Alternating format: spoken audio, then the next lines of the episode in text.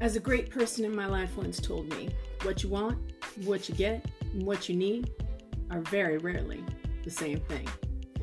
And in spontaneous moments, you get to learn who you really are.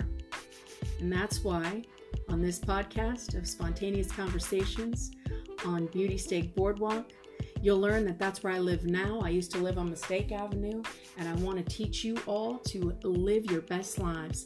And you do that most spontaneously in the moment of, I'm going to change it right now.